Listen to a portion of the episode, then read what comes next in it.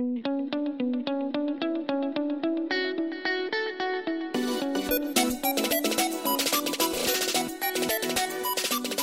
and welcome to the Keeper Cup podcast. I'm your host, Chad Young, joined as always by Pete Ball. Very excited to be finishing up our preview episodes. We've gone through every position. We have saved starting pitcher for last. Pete would argue that's because it's the most important position. I'm not sure I agree. You excited to be talking pitching today, Pete? Uh, yeah, I'm, I'm excited to wrap up the position previews. I feel like it's the end of an era, but it does feel like the season should be starting now that we're done with the season preview. So I guess it's a little bittersweet.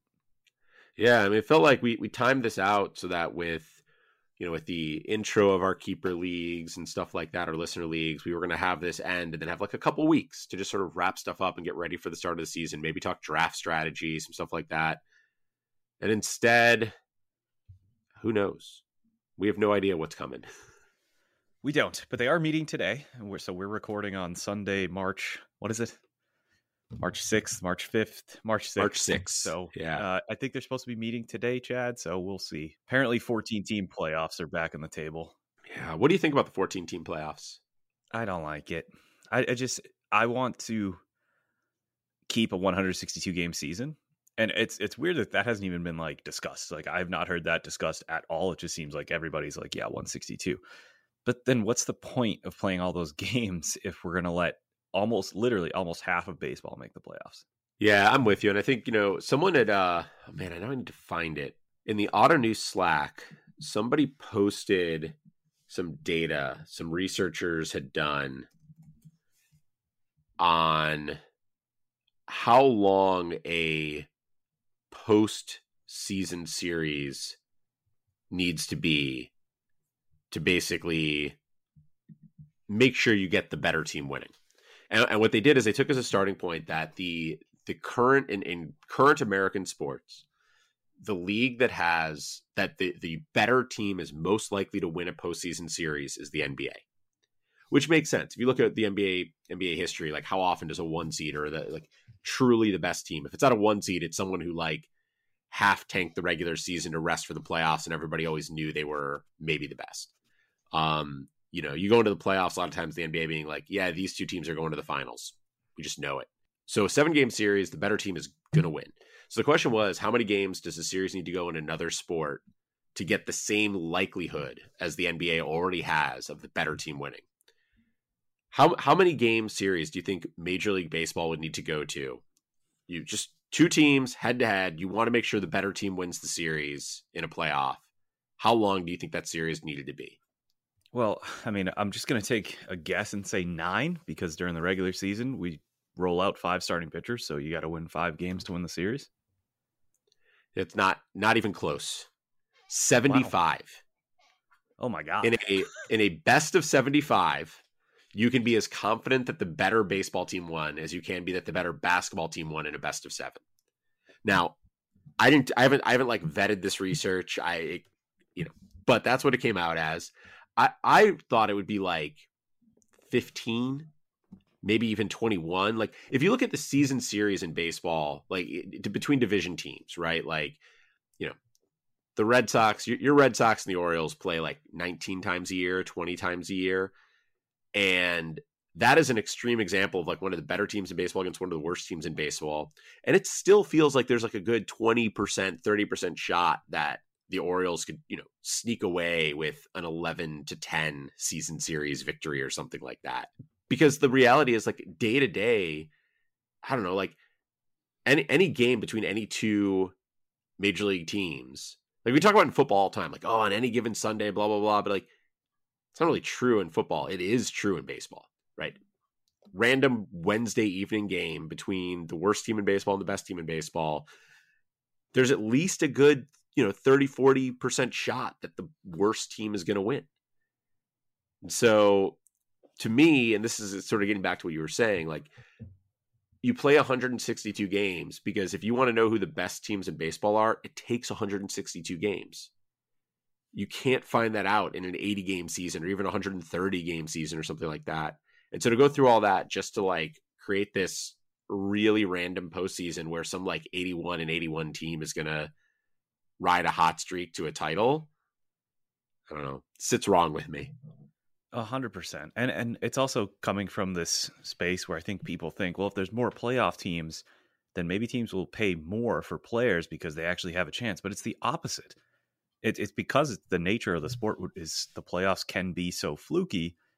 That means that like teams, well, we can get by with like a 500 record, make the playoffs, get hot, and win. So why would I spend to to increase my chances when my chances are already pretty good?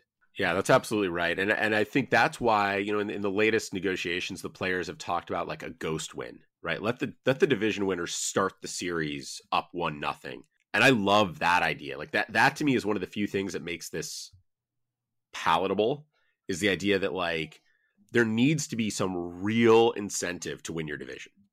Because if you know, if you have a situation where seven teams in the league make the playoffs, the one seed gets a bye, great. Best record in the league, you get a bye. Two has to play seven, you know, the third wild card, three has to play the second wild card, four has to play the first wild card, whatever it is. Those two division winners, the two seed and the three seed, like they should have a huge advantage. They should have a big leg up. Make it matter. Make it hard for them to get upset. I was even suggesting at one point that like you could do something like do like pool play for the four wild cards, three division winners, and the four wild cards go to one of the cities. They play each other team. You three days, three double head. Like they're not the teams aren't playing double headers, but the the league does, right? So wild card one plays two, three plays four. The next day one plays three, two plays whatever and whoever has the best record among those three games of those four teams gets to go to the division series and the other teams are done. Like compared to the wild cards now you get two extra games for each team. You get more teams involved. Like i get that. But now whichever team comes out of that has at least at some level earned it. They didn't just win one game. They had to win at least two and maybe three games to get through to that point. And they've now they've burned their three best starting pitchers. Like they're they're tired. They're coming off a rut, like a really aggressive three days of g- games and have to dive into series. Now you've given them a shot, but you put them at a disadvantage. I don't, there's got to be something like that they can do. Yeah, I mean, even that though, like I I don't want it to swing so far in the other direction where it's pointless. You know, where it's like, all right, so such and such team with a payroll of $60 million just somehow squeaked by three wins. And now they're rolling out their fourth starter who they called up from AAA a month ago to take on Gerrit Cole in, at Yankee Stadium. Like, I just, now it's like, well, what are we even doing? Like, I, I just don't want to expand the playoffs at all. But if it has to happen, yeah. then let's do 12 teams, not 14. 14 is ridiculous. Yeah. See, to me, the fact that like they might roll out a fourth starter, like, that doesn't bother me. They should be at a disadvantage. They should have a hard time. Like if you want, if you don't want to be in that spot, win your division. No, the, that, the that's logic, my take. The logic, I'm with you 100. percent It's just I don't want it to go so far in the other direction that like it's like what what are we even doing this for? You know, yeah. like how many times is that team that's starting Nick Pivetta game one gonna win that series? I, especially if it's against the number one seed. Like they have a chance still because it's fluky, right? But I don't know. I, don't that's, know. That's I, I still I go back to the the 2016. They weren't the Guardians yet, but the 2016 Guardians team that made it to the World Series despite Danny Salazar, Carlos Carrasco, then in the playoffs, Trevor Bauer, all getting hurt, all missing time. They're they're like the the deciding game of that series is like a of that a, the ALCS that year against Toronto is like a, a moment in, in Cleveland baseball folklore because Ryan Merritt was the starting pitcher for Cleveland. And he like there was a whole comment before the game of Jose Bautista who who you know loves to be the the antagonist in this stuff saying something about like we're not exactly shaking in our boots over here. And someone in someone in Cleveland bought Ryan Merritt a pair of cowboy boots as like a they should be shaking their boots. You got this kind of thing. And he went out and like pitched the game of his life. And and he, he only went like 5 innings because that was the point like they went to Andrew Miller. They had Cody Allen. They had Bryan Shaw. Like they were just shortening games and getting to that pen. But he gave them the five innings they needed. They won the game. Cleveland fans went out. Ryan Merritt was engaged at the time, and some Cleveland fan found his wedding registry. And within like hours, Cleveland fans had bought literally everything on their wedding registry and been sending him and his fiance gifts.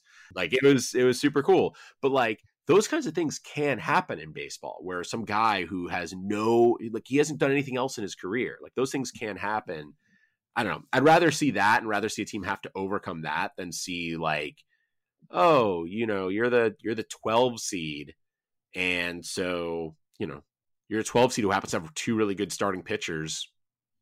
Enjoy the World Series. Like that just I don't know. I'm not a fan. Yeah.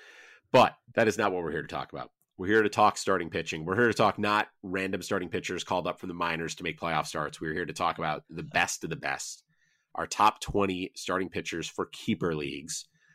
So before we read the list, Pete, I'm sort of curious how different does your list feel? Like, so you and I are both in the middle of our TGFBI drafts right now. For those not familiar, TGFBI is the Great Fantasy Baseball Invitational it is a massive undertaking that that Justin Mason puts together that basically pits fantasy podcasters and writers from all across the the internets in a competition against each other. We're all divided into 15 teams leagues, but there's also an overall component to it. Super fun. We're in the middle of these drafts right now. Those are obviously not keeper leagues.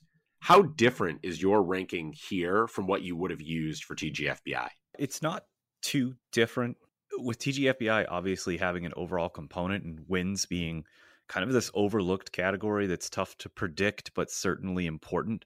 Maybe I would bump up guys like Walker Buehler and Zack Wheeler a little bit and bump down guys like Sandy Alcantara, who, you know, no matter how many innings he pitches, doesn't seem to get any wins because he's on the Marlins. So maybe that category could make things switch a little bit. And I, it's worth pointing out again that these rankings that we do are for five by five. So it's not that different, but because TGFBI has the overall component, and that's what I want to shoot for anyway, I could see wins kind of being a deciding factor. Otherwise, the one name I guess that sticks out is Max Scherzer for me would be certainly a lot higher on my list, like closer to number one, higher, lower. I don't know how to put it, but because it's for keeper leagues, he's 38 years old.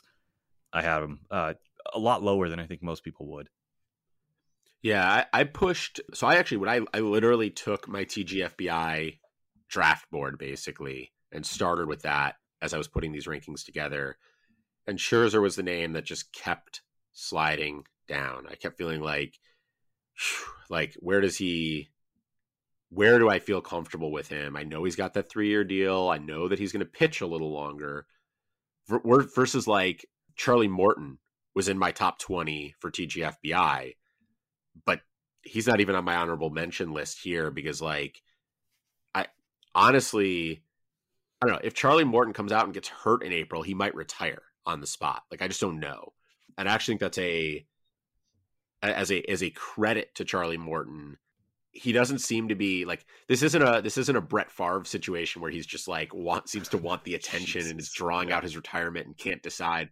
Like Morton seems to literally on a day to day basis wake up and be like, do I still feel like playing baseball? Yeah, I do. I'm going to go out there and play. And like he's been very selective about playing for teams near his home. Like he's he's he has set himself up in a good spot. But I do think he's the kind of guy who like at some point when it's just not fun for him anymore, he's just going to be done, which is fine Probably. as it should be. So we have been hearing that since I think 2017. So I mean, at this point, he's already like, how old is Charlie Morton? He's got to be like 38, I'm guessing. Charlie Morton is yeah, he's 38 years old. So like oh. at this point, it, it wouldn't be surprising at all. Yeah. So with that, I think we can dive in and read through these lists. I will start with Pete's list from one to 20. Pete's number one starting pitcher is Corbin Burnes. Number two is Gerrit Cole. Number three is Jacob DeGrom. Brandon Woodruff is number four. Shane Bieber, number five. Walker Buehler, number six. Zack Wheeler, number seven. Sandy Alcantara, number eight. Lucas Giolito is nine. Number 10 is Jack Flaherty. Aaron Nola is 11. Julio Urias, 12. Freddie Peralta, 13. Max Scherzer, 14. Chris Sale, 15. Shohei Ohtani, 16. Logan Webb, 17. 18 is Frankie Montas. 19 is Max Fried. And 20 is Shane Baz. My list, you'll hear a lot of similar names, and we'll go over some of the differences. I've got DeGrom, Burnes, Cole, Bieber, Wheeler, Woodruff, Urias, Alcantara. Scherzer is nine on my list, a little higher for me earlier. Better. I don't know. Again, it's, it's so hard describing this. Uh, Logan Webb at number 10, Buehler 11, Freddie Peralta is number 12, Aaron Nola 13, Robbie Ray 14, Chris Sale 15, Flaherty 16. 17 is Shane McClanahan. Alek Manoah is number 18. Max Fried is 19. Trevor Rogers is 20. So to start off here, I mean, some of the differences here, like I've got Shane McClanahan, I've got Alek Manoah. You don't have either of those guys. I've got Trevor Rogers. You don't have him. Robbie Ray is on my list and not on your list. Guys you have that I don't have. You've got Ohtani, who I don't have. You've got Shane Baz, who I actually I put on my honorable mention list. There's got to be a couple others you have that I don't, right? Because I just listed a bunch of guys that um, but I don't know. Um, oh, Montas. You have Montas at 18. I have him also on my honorable mention list. You have Giolito up at nine. I don't have Giolito on my list at all. He is on my he is also on my honorable mentions. So there are some differences here. We will talk about those differences, but before we do that, I, I want to start near the top. I I really, I really wrestled with number one. I went back and forth. I had Burnes number one. I had Cole number one. I finally put Degrom there, and I the reason I put Degrom there was was like, how can I not put? How is he not the best? But you put him number three, and there are there are reasons to do that. So talk to me a little bit about your thought process on generally who you put number one, and also how why it's not Degrom.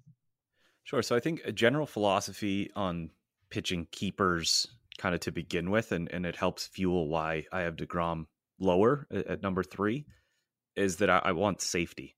DeGrom already being 33, turning 34 years old. He's got two years on Cole and many years on Corbin Burnes. If we're talking long term, particularly for pitchers, then I'd rather the younger guys. And additionally, I mean, I'm sorry, we have to acknowledge that there was a torn UCL that disappeared on the MRI somehow mysteriously with Jacob DeGrom last year. So if this was a ranking of who the most talented or best pitchers are in baseball, then Jacob DeGrom's number one. But with it being keeper leagues, especially five by five, where I think, you know, Burnes in Milwaukee, that's an easy division to pitch in. I could see him racking up the wins. Obviously, Gerrit Cole can rack up the wins, and he has 300 strikeout seasons in under his belt already. It's not like the two guys above him are like questionable. Those are also just like bona fide aces who we know we can lean on if DeGrom at some point this year goes down for Tommy John surgery, well, now I've lost at least what half of this year, most likely, and then all of next season. I don't anticipate that issue with Burnes or Cole, so I had them higher. It's interesting. I mean, I feel like this is with, with hitters, you pushed upside more, right? You had you had Torque high up on your list, you had Adley Rutschman high up on your list, but you, you did push you pushed the prospects on those lists much more than I did. Here, neither of us have prospects but it sounds a little bit like you're you're saying the opposite. Mm-hmm. You're saying like, no, I'm not going to push the prospects. I'm not going to push the young guys as much because I want to know what I'm getting from my pitchers. Yeah, I mean, in any long term setting, I I'm building around bats, and I just like if you're a pitcher and you're performing now, I'm going to take you. I mean, we've seen it. We see it with hitters all the time. Sure, I, like Eddie, we could always rattle off anecdotal evidence, but look at the last few years with like Forrest Whitley and Mackenzie Gore. I mean, in your long term leagues, you could have gotten absolute hauls for those players. And like a lot of pitchers do, it was some combination of injury or just losing it. And now, you know, you're you're left with nothing. You're left with arguably a droppable player. And that's not to say that those two players or any other anecdotal piece of evidence that we bring up can't bounce back and still be really good. But pitching is so unpredictable that I want the closest to sure thing that I can get. And if I also have to factor in age, then I'll do that. But that doesn't mean I'm going to plummet all the way to prospects. Yeah, and one of the things I one of the things I struggle with in in keeper leagues, it's a little less of a pl- problem in dynasty, but certainly like in auto news, certainly in any keeper league I'm in, is I I don't like paying for pitching. Like anyone who listens to the show knows that I'm not. I mean, I, I was commenting in my in my TGFBI draft. I did not take a pitcher until the sixth round, where I took Jack, Jack Flaherty. I was the last team in my league to take a pitcher. There were multiple teams in my league with like three or even four pitchers by the time I took my first one. Then I lived in the middle because by the 16th round, 10 rounds later, I had the most pitchers in the league. So, one of the things I struggle with a little bit in making this list, and I think it has to do with with sort of how I value pitching and and how I think about sort of the top of this list is I I don't I don't want to spend on pitching and I don't want to spend on pitching keepers. Like even in my keepers and like in my Ottoneu leagues in general, I'm looking for like guys I got for less than ten dollars who I think might be worth twenty five, and that's who I want to keep. And so I struggle with this because it's like I'm debating, you know, from five to ten, I'm looking at like Wheeler, Woodruff, Urias, Alcantara, Scherzer, Webb. Like, I don't know. I'm not paying. I'm not paying that price for any of them really. I don't think because someone else is going to pay for them earlier than me. What I want to do is get guys lower down who I can like I want to get guys who I don't have to make a keeper decision about. It's going to be obvious. Right? And so you know, if you look at your, you had some like late ADP guys that you were interested in. You mentioned Tanner Houck, Josiah. I assume it's Jay Gray as Josiah Gray. Yeah. Not Jon Gray. Uh, Oh, and yeah, Tony correct. Gonsolin. Around the same range. I'm looking at like Huascar Ynoa, uh, Drew Rasmussen, A- Aaron Ashby. Like, I like those guys because if Ashby is what I think he could be, if Houck is what you've been telling us he is, if Josiah Gray breaks out, like you're going to keep those guys. It's going to be an easy choice because you aren't going to you won't you wouldn't even have to at the end of a good season for one of those guys at the price you're going to pay for them in a draft say, do I believe in this? Do I think he's worth that value? Could I get a better like you're gonna be like no for like a 20th round pick or whatever it costs me to keep him, I'm keeping him. That's easy. Even with a guy like you know, I'm trying to look at someone who's early on both of our lists. Like you've got Walker Buehler at six. I've got him at eleven. I'm a little lower on Buehler than than you are, but like Walker Buehler had a very good year last year. There are concerns in his profile, and he has been falling down some draft boards because of those concerns in his profile. And so, like, if I look at Buehler, you know, I see a guy who last year had a 247 BABIP. He had a 198 BABIP in the shortened 2020 season. And so, yeah, he has been brilliant. He's at a 2.62 ERA over the last two years and 244 innings. He's had a little under nine and a half strikeouts per nine, but he doesn't really manage contact particularly well. He gives up a decent amount of hard contact. His his expected ERA, his FIP, his XFIP, like all those stats are significantly higher than that 2.47 ERA he posted. They're not bad. They don't suggest he's going to have like a ERA of four or something like that. But he is absolutely the kind of guy who you could draft as a top five to 10 starting pitcher. He could put up top five to 10 starting pitcher value and be a super difficult choice as a keeper next year of like, do I really want to keep him? Should I trade him and cash out now? Because I'm just, I'm not convinced he is going to maintain what he's been doing. And so, like, what happens if everything sort of falls off a little bit for him? He still looks pretty good. He's not as good as he has been the last couple years. He still looks like he was a little lucky. Like, it just, it's a much tougher choice for me. Whereas, like, if, if Ashby or Rasmussen or Gonsolin or Houck or one of those guys we're talking about as a late option pitches well, you keep them. The cost is right, you keep them. And you might be keeping them thinking like, you know, yeah, they could be a third round value, but they don't have to be because I'm paying a 15th round pick for them. So if they're a 10th round value, great.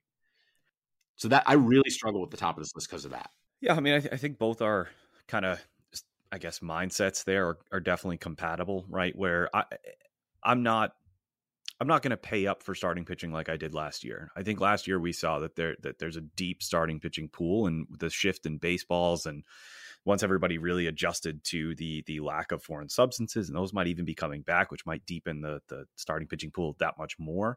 Like I'm not likely to pay up, but if we're going to talk about who I would pay for, then I do want the more reliable performers. I think I think as a kind of an aside, I think Buehler, I could depend on him maybe a little bit more than than uh, you might think you can. I just he's he's continued to outperform his peripherals. He pitches in a great park on a great team, and and he does something we have to give him credit for as he goes deep into games. But even like that aside, I'm much more likely to adopt the strategy that you just discussed in, in taking the gamble on the Rasmussens and the Houcks of the world, especially in deeper leagues. So in your deeper keeper leagues, like if we, my strategy in our listener Ottoneu league, I did not spend more than twenty dollars on a single pitcher. I got Giolito and Flaherty up top to provide some sort of like floor for my team. Um, and then I took a bunch of shots on guys that I like for bounce back seasons or for just uh, emergences. Houck, Ian Anderson, Hyunjin Ryu, Tony Gonsolin, Triston McKenzie, Josiah Gray, Tarik Skubal, Bailey Ober, Mike Soroka, Dakota Hudson. I mean, that's literally the rest of my rotation after those guys. And I feel fine with that. With that said, those of our listeners that are in those shallower keeper leagues, it, for me in a shallow league, if we're talking 10 to 12, and it, uh, is, you know, our Ottoneu league is 12 teams, but it's obviously much deeper than your average 12 team league. I want the more high end talent. So I'm going to be more likely to give up an early round pick to keep a Walker Buehler, to keep a Zack Wheeler, particularly if I look around the league and it looks like, uh oh, everybody seems to be keeping a starting pitcher. So if I don't, I could really be behind so that's where those more reliable guys that you can lean on can, can at least give you the 180 innings and the 200 strikeouts. It, that's rare. I, I, the way I just said it makes it sound like there's a lot of them. That's rare. If I can guarantee myself one of them in a thin pool, I want to do that. Yeah, I, see, for me, when I'm when I'm drafting, when I'm thinking about pitchers, I, what I want to do is I want to, I want to keep the upside. I want to keep the cheap guys that I'm that I believe in that I think are going that I, you know, looking at your like looking at your roster that you just talked about for that Ottoneu league, like if I'm you, what I'm thinking about for next year is like it's not about Giolito and Flaherty for me. It's about like Houck breaking out, Anderson having a great year, Gonsolin establishing himself, like Ryu reestablishing himself, maybe one of McKenzie Skubal or Javier, you know, finally putting it all together. Like some like those guys proving that they're keepers, so that then I can I can get rid of Giolito and Flaherty, either trade them or cut them or whatever it is, and come back in the auction next year and feel like, all right, I have a solid, like I have five solid starting pitchers I'm real happy with. I need a sixth and I want, and, and I'm going to pay for one.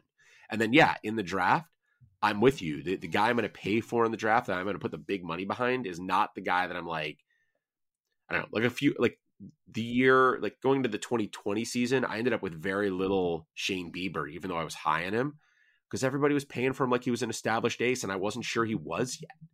And like I would rather find somebody else who might break out and be a keeper at 10 bucks in an Ottoneu league instead of paying 30 for a guy who I don't I'm less I'm less confident in. So, or I'm, I shouldn't say that. Not that I'm less confident. I'm more confident in the guy at 30, but I'm less interested in them as a keeper. I'm less confident in their long term value because their price is so high. So, what I really want to do is I want to build a cheap rotation, keep the guys who break out from that cheap rotation, and then supplement it by paying higher prices in the draft the next year, especially in auctions. That's a that's a pretty common strategy for me. So that is that is why I think for me I just struggled with this list, but I did push up some upside plays because like I I want to draft guys like McClanahan, Manoah, Rogers, you know, Baz is 20th on your list and, and first among my honorable mentions. Like I want to draft those guys this year at reasonable prices because they are still they still can't I should say these guys are getting pushed up in drafts. However, you can probably get at least one of them at a reasonable price in a draft this year. And I would rather get one of those guys at that reasonable price and feel really good about keeping them than I do want than, than I want to push up a guy like a guy like Buehler who's young or a guy like Webb who's young. Like I don't want to push those or Alcantara for that matter. Like I don't want to push those guys up and be like, oh, like Alcantara is so young and so good that I'm taking him before Gerrit Cole because of his like long term value, whereas Cole's on the wrong side of 30 and blah, blah, blah, blah. Like I just don't feel that way at the top end of the starting pitching. So, yeah, I think it, it comes down to, right? Like we don't want our, we don't want to build around particularly long term pitching in general because of how volatile it is. So I took these rankings as like like, would I rather have Shane Baz Baz in the tenth round or Corbin Burnes in the first? I'd rather have Baz in the tenth round. But in a vacuum, if I'm choosing between Burnes and Baz, obviously I'm going to take Burnes. And so, I mean, it, it's kind of the trouble we've had with keeper rankings throughout, right? Where cost matters. So a definitive ranking is is difficult. So I definitely agree with you that I'd rather wait and take those later shots. But if we're just going to rank these guys in a vacuum, that's kind of my approach where this is my ranking. If we were starting a keeper league from scratch, this is what I would do. But if I do have that first round Gerrit Cole versus that 20th round Shane Baz, because that's probably more likely where you got him last year, I'm definitely considering Baz so that I can build around other parts of my team. And I'm with you 100% on that.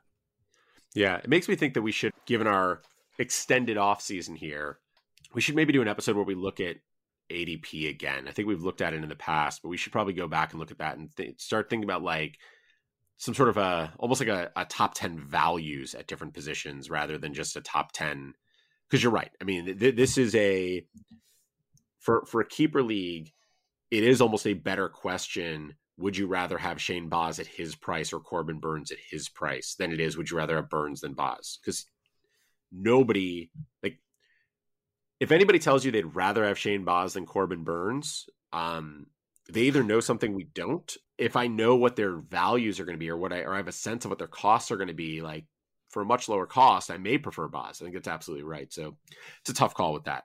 Let's take a quick break, and then we'll come back and discuss a few more names on these lists. Hey, Alex Fast here, and thanks for listening to this podcast on the Pitcher List Podcast Network. If you're a fan, consider supporting all of us by getting a PL Plus subscription, where you're going to get an ad free website and get access to our Discord, where you can talk to all of our podcast hosts and staff. Plus, you can hang out with our incredible Pitcher List community. It's basically a baseball sanctuary year round for as low as $8 a month. You can sign up at pitcherlist.com backslash plus, and you're going to get your first month free with promo code podcast. Also, don't forget to check out everything else we do as well from YouTube videos, live streams, newsletters, off-season articles, TikToks, breakdowns, over 15 baseball podcasts on our network. We can't stop talking about baseball even during the off-season. So sign up for PL Plus today at pitcherlist.com backslash plus and use promo code podcast to get your first month free. All right. Thanks for listening. Let's get back to the show. So, welcome back. We, we talked a little bit about Jacob DeGrom. We talked about sort of strategy. I want to talk about Max Scherzer because I think this is an interesting one from a strategy standpoint because Scherzer is, I mean, look, let's be honest, Scherzer is awesome and he's he's been awesome for a long time. He had a bit of a, I mean, I guess you would call it a down year. I guess you have to call it a down year in the shortened 2020 at a 3.74 ERA, a 3.46 FIP his FIP hasn't been over 3.27. Other than that 3.46 in 2020, it hasn't been over 3.27 since 20 since 2011. In 2012 it was 3.27. It has been below 3 almost every year since then. The guy is just an absolute monster. He throws a lot of innings. He throws them really well he is also 37 years old. He'll be 38 right around the All Star break. At some point, like his velocity has been down the last, like it's gone down the, each of the last three years. It is still above where it was at points earlier in his career. So we're not at a like clear decline phase yet. It's it, but you know it's coming, right? At his age, you know that decline is coming. And so a guy who like if I look at, let me see if I can pull this up real quick. If I look at the rankings from the, the two starting pitcher evaluators I look at most closely for rankings are uh, our very own Nick Pollack and Eno Sarris. Nick has Scherzer as his number six starting pitcher. Eno has him as number five for this year. I think it's sort of hard to argue that he doesn't belong certainly in those groups. You've got him down at 14. I've got him down at nine. We both pushed him down. Given the conversation we just had about strategy, about wanting safety in your your high end starting pitching, should we have should we maybe not have pushed him down so far? Should he still be closer to that top five? No, I don't think so. It's actually almost the opposite if we're using the word safety. Let's look at Max Scherzer's last three seasons. He brought up the down 2020, which like I mean, First of all, obviously sample size, but he still had like 92 strikeouts in 67 innings. He was still really good. I'm not going to take that away from him. But 2019, think about the competitor that Max Scherzer is. So the year before the down 2020, how does that season end? Well, he has to get scratched from a World Series start. I think it was a neck issue. Then he has the down 2020. And then in 2021, where he was once again, he was great. It was bounced back. It was like, oh, great, Max Scherzer's back. He's complaining of a dead arm in the playoffs and gets scratched from a start in the NLCS or I don't know if he was scratched or taken out early. I can't remember. That's so concerning to me for a 38 year old starting pitcher. Like the slider's as good as ever. Max Scherzer's awesome. I, I have no question that if he's on the field, he's going to be great. But if we're talking long term, what are we going to get? Another year and a half out of Max Scherzer, like of elite production? And I, I get it. It's, it's hard to predict that, and we've seen people try to do that with players like Scherzer in the past, who they just continue to defy time and they just continue to perform, and you end up missing out on elite production. And I think that might happen to a lot of people this year with Justin Verlander. But I just, if we're going to talk keeper leagues, how could I possibly rationalize taking Max Scherzer over like Logan Webb? And I did uh, in these rankings. I took Scherzer over Webb, but like Webb's a guy who's on the rise. He's 25 years old, generates a ton of ground balls. We saw the swing and miss in his game develop. I, am that's a that's a decision I have to make. That's not easy in a keeper league. So when I look at the 13 names I have above Scherzer on that list, uh, they were almost no brainers. And so eh, I got to the point where it was like Chris Sale, who kind of fits the same bill. He's significantly younger than Scherzer, but he's coming off of Tommy John surgery and it was really touch and go. The velocity didn't quite come back last year. And most concerningly, the slider didn't look that great last year. So I was like, okay, I can't put Sale over Scherzer because now I'm becoming hypocritical. But 14 was the best I could do on this list. And honestly, I, I have my concerns. If I have Scherzer in a keeper league, I'm kind of selling high right now. Find the Mets fan in your league. So it's interesting. I mean, I, I, I definitely hear what you're saying. I get the concerns. The concerns are real. I, I am a little bit lower on Scherzer this year than I think most are. So like where I have him as ninth on this list isn't super far off from where I have him just for redraft. And I didn't really push him down, but it's because the conversation we are having before that like when I'm drafting at the top end of pitchers, like I'm not paying the keeper price for like I'm probably not paying the keeper price for Logan Webb or like look at the guys you have above him, right? You have Freddie Peralta 13th, you got Urias 12th, Nola 11th, Flaherty 10th, Giolito 9th. Like if I pay that price for one of those guys, I'm not going to keep him anyways. I'm not going to pay that keeper price for those guys. I mean, it's possible, right? Like Freddie Peralta goes out and throws out 200 innings like that look like the first half of his 2021 as the 13th pitcher off the board. All of a sudden, he looks like the number one guy in baseball. Fine. I'll keep him at that price. But realistically, what I expect from them, I'm not keeping them anyways. And so what they're going to do in 2023 just doesn't matter a lot to me. Whereas it does as you get way down the list, like you get down to our the guys around 20 for us, Manoah, Rogers, I got McClanahan at 16, you've got Shane Baz at 20, certainly our honorable mention. Then you start to get into a spot where it's like, I think they could break out and look like a top 10 pitcher, and then I would pay that price to keep them. I'm just not going to for those top few guys, anyways. And so, because I'm not going to pay that price, then I'm only really worried about this year. Then I'm just worried about what I'm going to get this year. And I have pushed Scherzer down. Like I said, Eno's got him fifth. Nick has him sixth. I have him right around nine or 10. The reason I pushed him down is because of all the stuff you talked about. And because I think there is some risk that he doesn't give us 180 to 200 innings we bank on from him because he's just such a like such a competitor but I'm also like I'm just not worried about what he does in the future. It's just not what it's not where my mindset is in those top 10 guys and so to me he still falls into that group. If I'm drafting him there, I'm drafting him there to get 6 months out of him and this is what I expect to get in 6 months and but I get it. I I totally understand like I I at one point had him around 18 or 19 on my list before I sort of rethought things and thought, no, I, am going to take what he gives me this year. And I'm like, and it was because I looked at the guys I had above him. Like at that point, I had Logan Webb at nine, and it was like, if I draft Logan Webb at ninth, what are the chances I keep him? And I was like, almost zero, because at best he's going to be fair value. It's just unlikely that he's going to be some sort of special value there. You know, pushed Buehler up to tenth, meh. Freddie Peralta up to eleventh. Like I started to hit a point where like, there's no, there's no, there's no upside in there. I'm paying price for those guys anyway, so what's the difference? and so Scherzer stayed up there for me. So it sounds like like a pretty heavy, just kind of like redraft mindset, which I, honestly I'm I'm really not that opposed to. I think I'm more likely to keep a pitcher for a for a next season than you are. Obviously, um, if I really hit on a guy who I think is a horse, like I, would have a hard time if I got Zack Wheeler in the I don't know where he was going last year, like the seventh, eighth round. You know that's kind of high. There's no question I'm keeping him. I th- I could see somebody, you know, if Jacob Degrom, if you get him somehow in the early third round this year, and he performs like Jacob DeGrom, then I think he's also kind of like a slam dunk keeper. I'm not completely opposed to it. I was kind of taking into consideration more like, you know, I, I'm, I'm, I'm, I guess I'm keeping it somewhat consistent with previous rankings where I'm looking not just this year, but the next three. But I think Chad's making a good point here where if you're keeping, or if you're looking at your players as like, you know, it, pitching is volatile and I only have so many keeper spots to give and there's a price attached, then I'm much, much, much, much more likely to spend my important draft capital, what I have to give up to key players, on players who are more likely to repeat their performance. And pitchers just aren't that likely to, as likely to do it as your elite hitters are. So I totally get the redraft mindset for drafting pitchers in keeper leagues.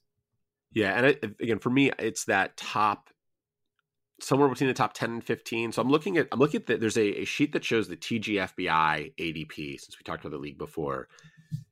And in terms of ADP, there are 15 starting pitchers who went in the top 60 of ADP for TGFBI. Those 15, and so for me, what that comes down to is in a in a 15 teamer that's four rounds and a 12 teamer that's five rounds. Those guys going in those first four to five round prices are almost never keepers for me. Now, it right, it is possible, right? Somebody in the that I get in the fourth or fifth round establishes himself as a top two or three arm in all of baseball. Fine, I'll keep them. But I'm not thinking about them that way. I'm not expecting that. I'm thinking, oh, they were a fourth rounder, maybe they're a second rounder, maybe they're a third rounder. There's just not a lot of value there. So I'm not thinking about them as keepers at all. Once you get outside of that group, and so like if you look at my, I don't know, if you go down through the top 15 on my list, I didn't really move anyone up because of their long term value. Really, my top 16 because Flaherty's there for now. Then all of a sudden, starting at 17, I've got McClanahan, Manoah, Max Fried, who's less of a long term play, and Trevor Rogers as my 17 through 20. Because those are guys who I think I will be able to get outside those top five, six rounds. And in the seventh round, do I think Alek Manoah, Shane McClanahan, or Trevor Rogers in the seventh or eighth round could become a keeper? Yeah, for sure. Because they could be third or fourth round picks for me next year. Do I think that Freddie Peralta in the third or fourth round can become a keeper for me? Probably not. And so that's where, as I move down the list outside that top 14, 15, 16, outside that group is where I start to think like, okay, now I'm going to push future value a little bit. And then it is, it still is, I want established guys, right? I'm not putting Grayson Rodriguez on here. Um, there are interesting prospects like Edward Cabrera, who will probably pitch most of the season, Nick Lodolo, who may be up soon. Like there are guys that are interesting. They're not touching my top 20 because I'm not taking a guy in my top 20 starting pitchers who hasn't done it.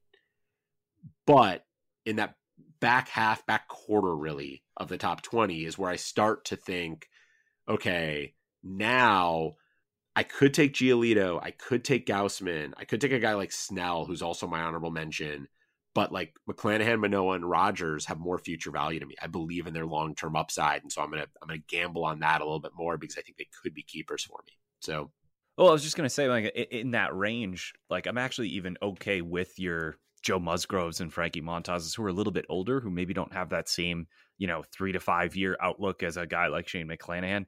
Just because if I'm keeping pitchers, I'm probably turning them over pretty quickly anyway.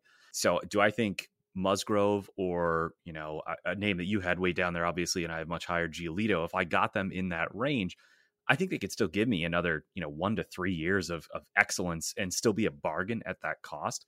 So I hear what you're saying with bumping up the young guys in that range, but am I going to keep Shane McClanahan for the next four years if his value and cost to keep continues to go up? and is that going to be enough for me to reach for him over a guy like Joe Musgrove, who's definitely a lot more proven and could give me a little bit more short term value? I think that's a tough conversation, but I totally get the idea of in though that range, you start bumping up guys who maybe have a little bit more potential as opposed to the safety net. Yeah, that totally makes sense. So let's let's jump to another guy who, when I went through that list of the the top ADP TGFBI pitchers. I didn't read names, but there were two names on that list who I think are worth us discussing because one of them you left off your list completely, and one of them I left off my list completely. And they're both very good pitchers, and so we probably need to answer for our our doubting of them. I'll put I'll I'll, I'll go first because I always make you go first. So I'll go first and say I left Lucas Giolito off my list. Here is here's my thing with Giolito. His last three years, his ERA has been relatively steady. He went from 3.41 to 3.48 to 3.53. But last year, all of the peripherals looked a lot worse. 3.79 FIP after being below 3.5 two years in a row his strikeout rate in 2019 and 2020 was 32.3 and then 33.7. It was down to 27.9% last year. The walks came down too, but they didn't come down as much, and so his strikeout minus walk rate is is down from over 24 over the la- over 2019 to 2020 to just over 20 at 20.7 for last year. At the same time, like his his barrel rate is not coming down, so it's not like he's getting softer contact. And in a year where like he he ended up setting a near career high for max exit velocity allowed, his hard hit rate stayed up. And I just I don't know. He's only 27. He's not he's not in his decline phase yet. I just look at him and I don't know that I see a pitcher who I believe is going to consistently perform inside that top 20 and that may not be fair, but I see some signs that he's. I don't know. I, I, see some signs of risk. I guess is what I would how I would phrase it. And so, and like when I look at projections, I mean, he doesn't necessarily project as one of as like that high ranked guy. I mean, looking at some of the guys below him, I don't know. I he ju- he just generally makes me nervous. I don't actually know that I have a really good sense of what drove those declines in strikeout rate, those declines in his peripherals.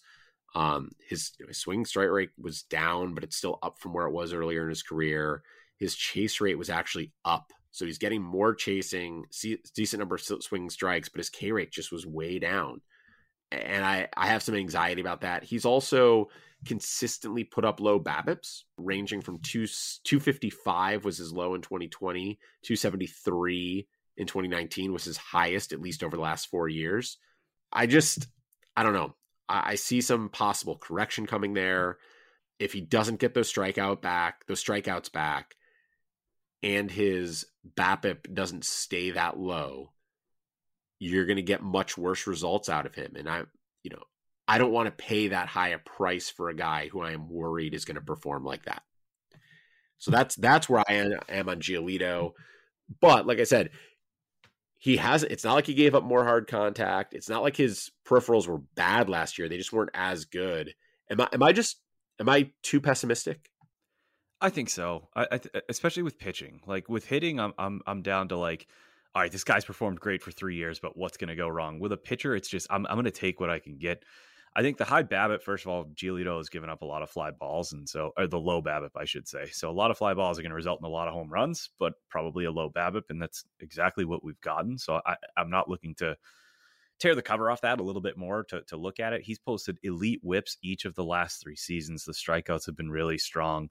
Um, you know, he definitely is prone to that like one or two outings per half of the season that balloon his numbers. I don't know if you remember last year, but on Patriots Day, Giolito pitched like less than an inning or something like that, or one inning plus. It was too early in the morning. He doesn't like mornings.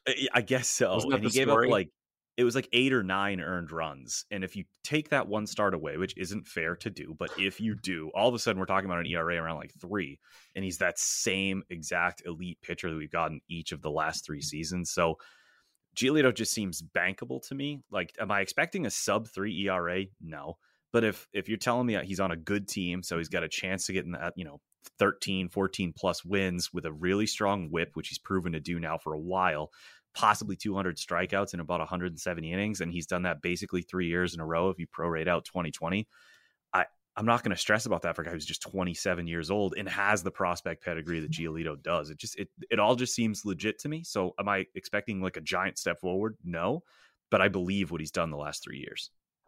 Yeah, I think like looking at his you know ground ball rate is a is a good thing to call out because he is among pitchers with a hundred. There were 129 pitchers who threw at least 100 innings last year.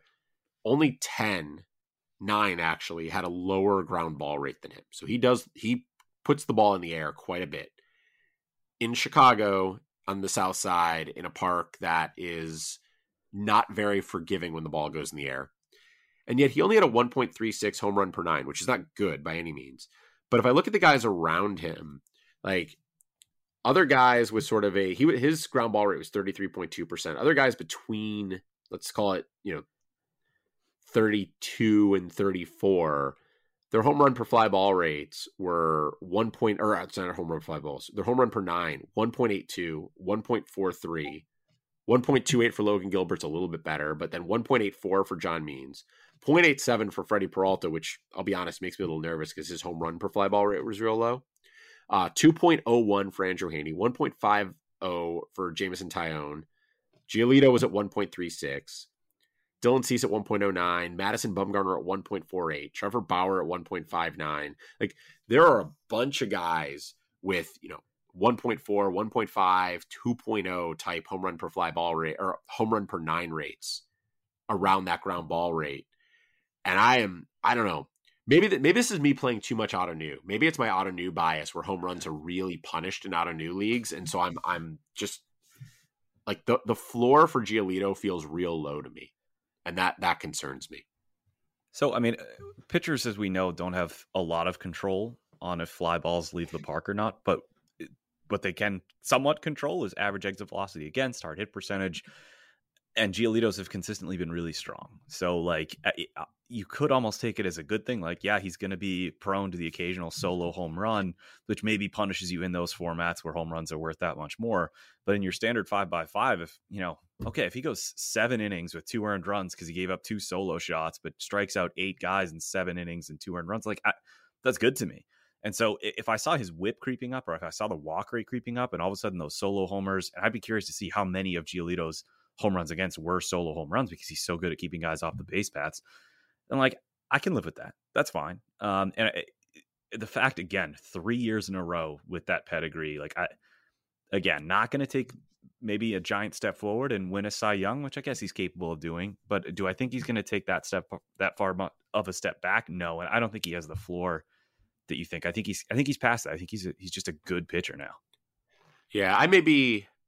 I, am willing to acknowledge that it might just be my Ottoneu bias that like the you know uh, the start that you described is a bad start, not a new. And so it may be that I'm I'm just a little um gun shy about him in other leagues because I'm so focused on what he what he the risk he brings to the table in in terms of home runs in an Ottoneu league. So maybe I'm biased in that regard. The guy I wanted to question you about that I have on my list, you don't have on yours, is Robbie Ray. Robbie Ray, an interesting sort of uh, an interesting guy to talk about next to Giolito because he also has home run issues. He's had much bigger home run issues, but he just moved out of a pretty terrible power park and into a pretty good one. Yeah, I look, uh, I can't take away anything from Robbie Ray that he did last year, right? I mean, like he was simply outstanding. But like, how many guys who have a BABIP that's you know 40 points below what it's been in the past and how many guys that have a left on base percentage of 90.1% can also put forward a really strong season I, that doesn't explain everything with Robbie Ray he was good right the biggest thing was his control his, his command is fixed right like he was hitting his spots his walk rate was plummeted compared to where it's been the years prior and that was the biggest step that he needed to take with that said you look at the you know xera fip xfip they're still much higher um, and given the volatility that this guy's had as a career, and now he's over 30 years old, like I'm happy for him. Put forward the amazing season, get paid, and now go to a park where perhaps you can almost continue it. I'm not ready to jump, you know, 100% in and let this guy go from eh, typically, historically speaking, guys who have the ADP that Robbie Ray had last year, the jump up to an ADP that Robbie Ray has this year, the hit rate on those players is not very high, particularly for a player who's, you know, 30 years old and a starting pitcher. So I'm just kind of playing cautious here. I'll be okay if Robbie Ray repeats and I don't have him on any teams. I'll be okay with that. Yeah, I think that makes sense. It's it's not actually a super different argument from what I was making with with Giolito. That like, yeah, he's been good, but there's some concerns there. I, I think what's what's interesting to me is like, you know, he has Giolito and Ray had similar um FIPs and sort of ERA estimators sort of across the board. But Ray was, you know, his strikeout rate jumped. Like he had a near almost a career high, I think, in his strikeout percentage. He was at 32.1. He did get up to 32.8 in 2017. But like you said, it was that walk rate. His career up until this season, his walk rate for his career was 11.0%. It was 6.7% last year, and it had really blown up recently. So he went through four years from 2014 through 2017 with a 9.5% walk rate. And, he was pretty good in those years. He had a 4.07 ERA, but a 3.77 FIP. Um, he also had a 27% strikeout rate that year. Then he man or that that over those years. Then he managed to bring the strikeouts up a bit, but as he was bringing the strikeouts up a bit, he, he just like I said, completely lost the zone. And his walk rate, after starting his career at 8.1% in 2014, it went up to 9, 9.1, 10.7, 13.3, then came down a little bit to 11.2 before being 17.9% in 2020. So yeah, the volatility is it is there. It is scary, but that's 6.7% last year. I, I just think it's a if that sticks, and I don't see any reason why it wouldn't, because I think he he whether it was something with his mechanics, whether it was something with his approach, he he has made a fix that I mean, you know, his zone percentage in 2020 was 36.2%. It was 43.8% last year. Like he is pounding the zone in a way he had he he wasn't in those down years. I, I'm I'm a believer. I think the thing that stood out for me with him and maybe this is maybe this isn't the right way for me to think about this given I have him at 14th on my list, but I think the upside on him, if that control sticks and if his power numbers, his his home runs allowed get better because of the park change and the and the division change, I think there's real upside there. Like he is a guy who I think could jump into the top five to ten if he can bring those power, bring that power back in line and we'll see if that happens. He is going to be homer prone, I think, regardless of the park, regardless of the division. I just think it could get better. So the range of outcomes on Ray is definitely extreme. I mean, I think that the counter view is like, yeah, he could continue those strides and keep it up. But what happens when the BABIP climbs 20 points and the the strand rate normalizes? I think all of a sudden he's back closer to the three and a half that he was kind of projected for or expected for last year ERA in which case I'd still take that. It's still very good, especially if it comes with all those other things. But now we're talking about a guy who, you know, again, has done it for one year. It was a little bit injury prone before that. And I get the Giolito comparison in the sense that based on what they did last year, you could look at it and say, well, I have some areas of concern. But let's compare their 2020 and 2019. And one's a Cy Young candidate, the other's got an ERA over six. So I, I have real concern with Robbie Ray based on where he's going. But I still, if I can get him, you know, a little bit later than where he's going to drafts, then I'll take him because I still think he's he's going to be a good pitcher. Just maybe not as definitely not as good as he was last year. Makes sense. So another pitcher that you've got on your list that I don't, that I think is a particularly interesting case, uh, because he's always interesting. Because who doesn't want an excuse to talk about Shohei Ohtani? So we're going to talk about Shohei Ohtani. I guess I'll just be blunt. I don't think he's a top twenty fantasy pitcher. And so I'm very curious if you think he like as a pitcher, if he if he announced tomorrow, I'm no longer hitting, is he still in your top 20 for pitchers or do you have him there because of what he does overall? Yeah, he was really weird to rank. So I mean, I play on ESPN and he's both on there. And so I, I kind of I had to ignore that because we just wanted to look at pitchers, right? But it's tough to ignore that when in a lot of leagues that our listeners play, he's both. For a lot of leagues that our listeners play, if they're weekly leagues, they might never use him as a pitcher. So it really was a weird. I just I couldn't rationalize leaving him off because if he did become a full time pitcher, he's disgusting. I mean, filthy. We we saw it last year. He he improved from where he was before. Control is better. I mean, a hundred mile an hour splitter. Like he has all the tools a pitcher needs. It's just how often he's going to go out there.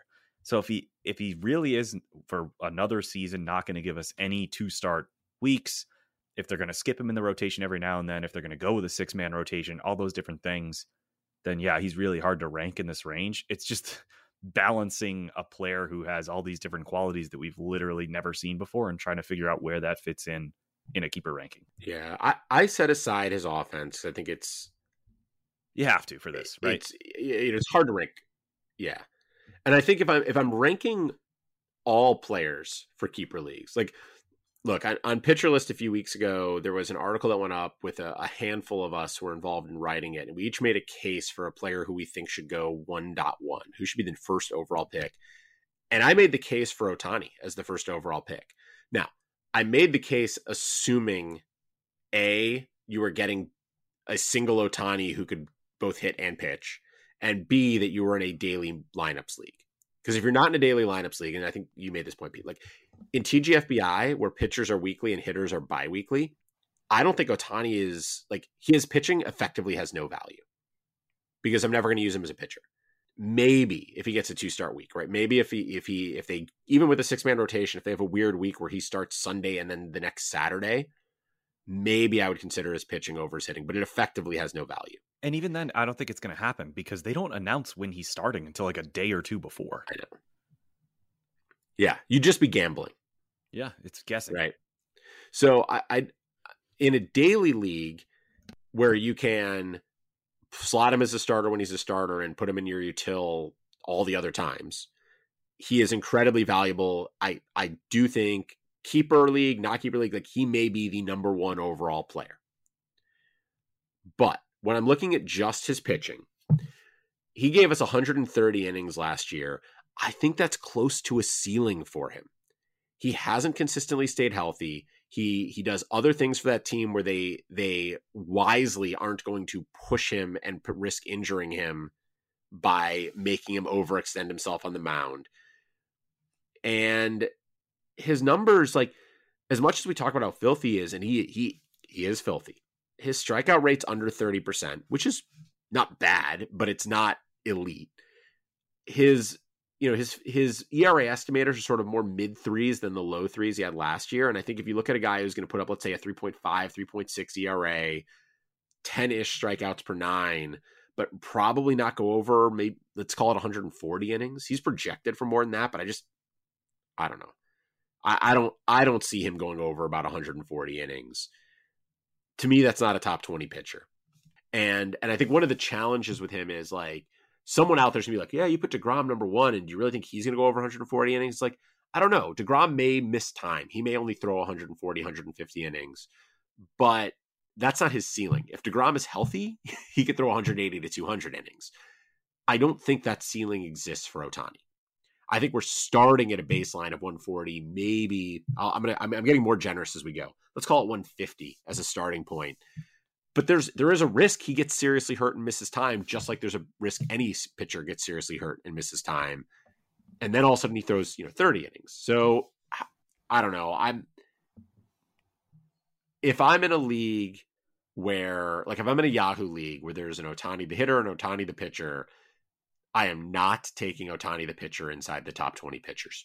Yeah, I could totally get that. I mean, I, I, guess the, the counter argument is even though he was only at 140 innings, he was kind of still fresh off Tommy John, right? So, especially for a team that really needs the pitching too, I, I could see them kind of leaning on him. And if that means taking his bat out of the lineup every now and then because they've been rumored for Michael Conforto, they've, who else have they been connected to? A couple of other names.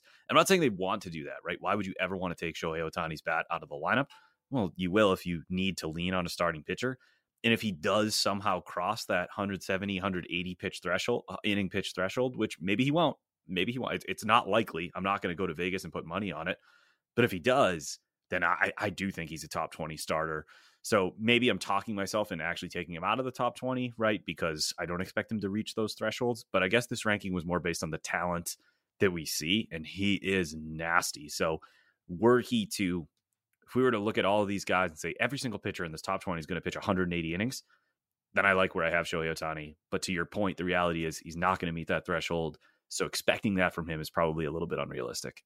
Yeah. We've gone through our top 20. We talked about some interesting names in here.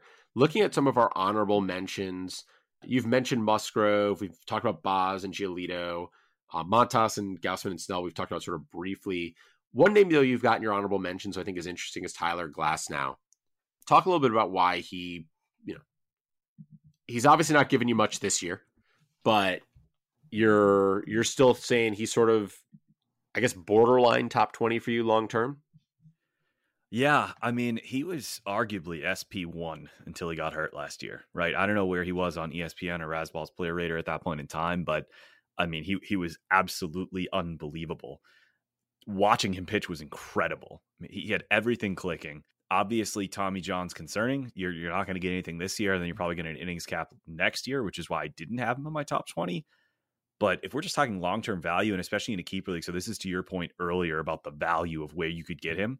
If you're drafting right now in a keeper league and you can get Tyler Glasnow in like 25th, 26th, 27th round, and then keep him next year for a 23rd and keep him the next year for a 21st, all of a sudden he he potentially becomes the best value on this list. Pitches in a great park, throws absolute gas, three different pitches. I mean, I'm still all in on Tyler Glasnow, The talent, it's just a matter of getting him back out on the field. And this is going to sound silly, but there's some comfort in the guys who have the elbow injury in being like, okay, well, now they've had Tommy John, right? Like, it's not like this scary apparition that you can see hovering over certain pitchers like we're dealing with Jacob deGrom right now. It's like, okay, he had the surgery. We know when we had it. We can start to plan out a timeline. And that's part of what long term leagues are is planning out so the value on Glasnow I still think is is really high. I was disappointed that I didn't get him in our our Ottoneu league. He only went for like four dollars. I just or something like that. I couldn't bring myself to do it. Yeah, I think that's a that's a good point. He does fit that. When I was talking about the guys I like to keep are the guys who are real cheap, but I believe are going to be valuable. He's a great example of that. Where at four dollars are Ottoneu league and a late pick in a in a keeper you know draft league, you can pencil him in as one of your, you know, maybe you can't pencil him in as your ace next year, but you can pencil him in as a top four guy, top five guy. And at that price, I'm with you. He probably should have been on my honorable mention list. I'm not taking him inside the top 20 because I value the current season just too highly, but he's definitely a guy worth looking at. We talked a little bit about late ADP guys and, and prospects. Anyone else from that list you think we should talk in more detail about, or anyone else you want to you want to discuss? Uh, well, I just I love the names that you put in your mid tier as your late ADP guys. Uh, that whole range, and I guess it kind of begins with Houck, but he he's being pushed up. He's top two hundred now. But that like Josiah Gray, Tony Gonsolin, um, Huascar Ynoa, Drew Rasmussen, and Aaron Ashby you have there, and, and there's a few other names on that list or in that range that I really like. And I guess it goes back to your point earlier about finding those late round values. Um, Triston McKenzie is another one that I'd want to tack on there, who I really like late. There is there's more starting pitching it feels like than there has been the last two years, and it's just a range that I'm interested in. So I guess it's more strategy and planning than it is specific names, but I, I like that range. Yeah, I'm looking at my my TGFBI draft board for my league, and looking starting in the we'll call it the the 13th round because I think that's sort of a reasonable place to start. And you get this run of starting pitchers, and so you know it's a 15 team league, so 13th round is a little later than it feels in a in a 12 teamer. But you have this run of starting pitching with Jordan Montgomery, Clayton Kershaw, Lance McCullers, Hyunjin Ryu, Mike Clevinger, Tanner Houck, Jose Urquidy, Ranger Suarez, Patrick Sandoval, Alex Wood, Anthony DeSclafani, Huascar Ynoa, uh, Alex Cobb, Aaron Ashby, John Means, Joe Ryan, Triston McKenzie, Adam Wainwright. That takes us from the 13th to the 16th round.